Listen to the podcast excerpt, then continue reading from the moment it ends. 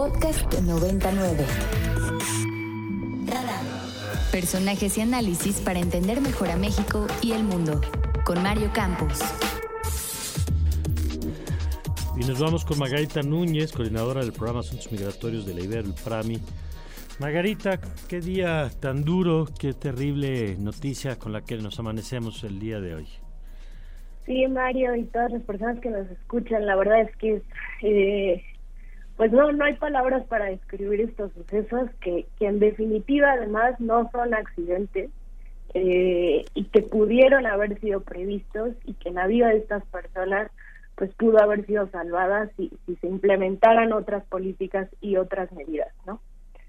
Yo, yo quisiera, aquí lo decía hace rato, dos cosas, Margarita. Uno, que, que, que ojalá me equivoque, pero que temo que si simplemente la nota fuera, murieron treinta y nueve personas en un incendio, hoy todos estaríamos hablando de eso, pero como son migrantes, no se le da el mismo tratamiento.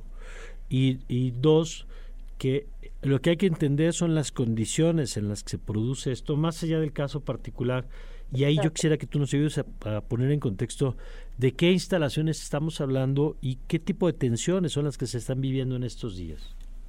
Sí, claro, pues empiezo contestando lo primero y vamos a, a lo segundo, porque creo que eso ayuda a entender justamente por qué no se, no se le no se le da la importancia que debería dársele a cualquier vida humana, ¿no?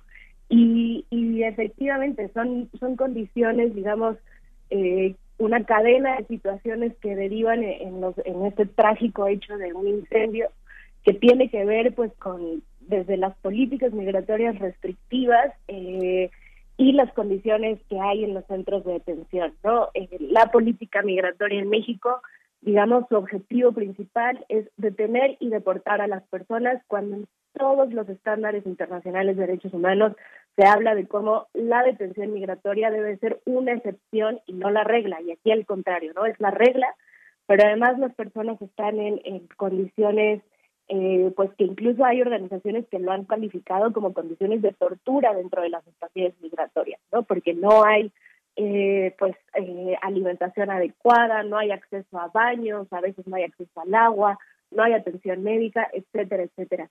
Y esto, eh, pues, deriva en que eh, el presidente ya en la mañanera dijo que, que estaban en un albergue. No es un albergue, es un es un centro de atención para personas migrantes que pueden ser estaciones migratorias, estancias provisionales. En este caso era una estancia provisional.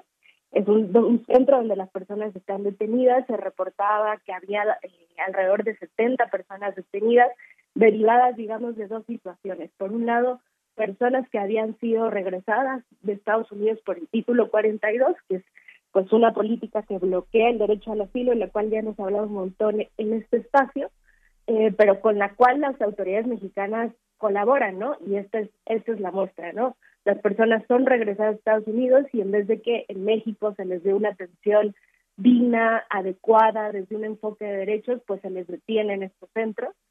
Y por otro lado, también se, se reporta que había personas eh, que estaban detenidas resultado de un operativo que se hizo en días recientes en Juárez, en donde a las personas que estaban pidiendo dinero en semáforos, buscando trabajo en, en diferentes puntos de la ciudad eh, de Juárez, pues fueron detenidas por el instituto y llevadas a este centro de detención. Entonces, digamos, es una cadena de hechos en donde hay una clara responsabilidad de las autoridades para llevar a, a las personas a estos centros de detención, para tenerlas en condiciones eh, de hacinamiento y de falta de, de acceso a servicios y derechos básicos.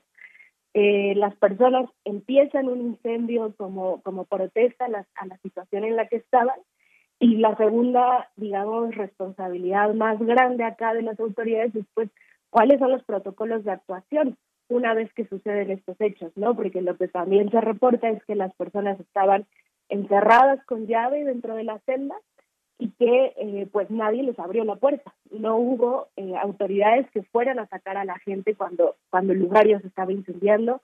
Los servicios eh, pues eh, de incendios, de atención a incendios, llegaron muy tarde y pues los resultados son estos, ¿no? Son, son una cadena de nuevo de hechos en los que hay responsabilidades de las autoridades muy claras y que ahora tendrán que responder a estas preguntas de por qué no actuaron eh, una vez que supieron que la, la, el, había el incendio, y cómo fue que llevaron a tantas personas a este lugar hacinadas, ¿no? Eh, digamos, con qué políticas y qué medidas, dado que, de nuevo, como lo, de, lo, lo marcan los estándares internacionales de derechos humanos, es que las personas solo deben ser detenidas de manera excepcional, no como regla.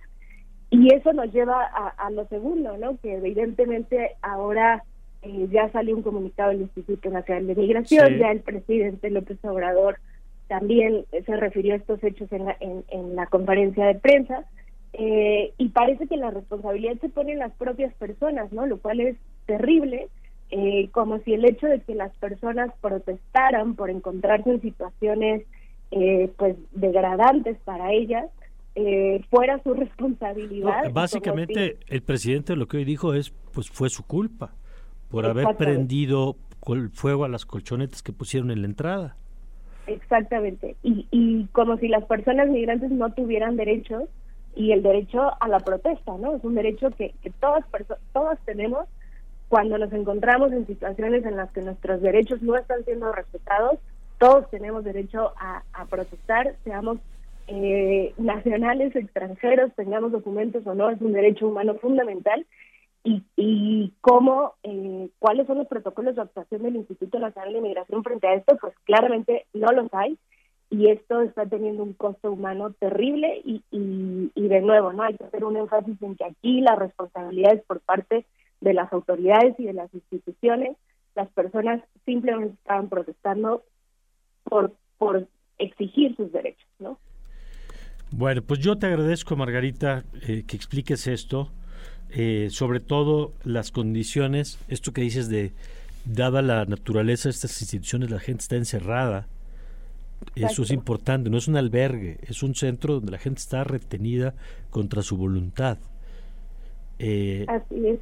Y eso es una diferencia muy importante, y la otra es pues, el tratamiento que se está dando el caso, como bien apuntabas. Margarita, ojalá podamos seguir platicando en esta, esta misma semana, eh, conforme tengamos más información sobre esto. Claro que sí, para eso estamos.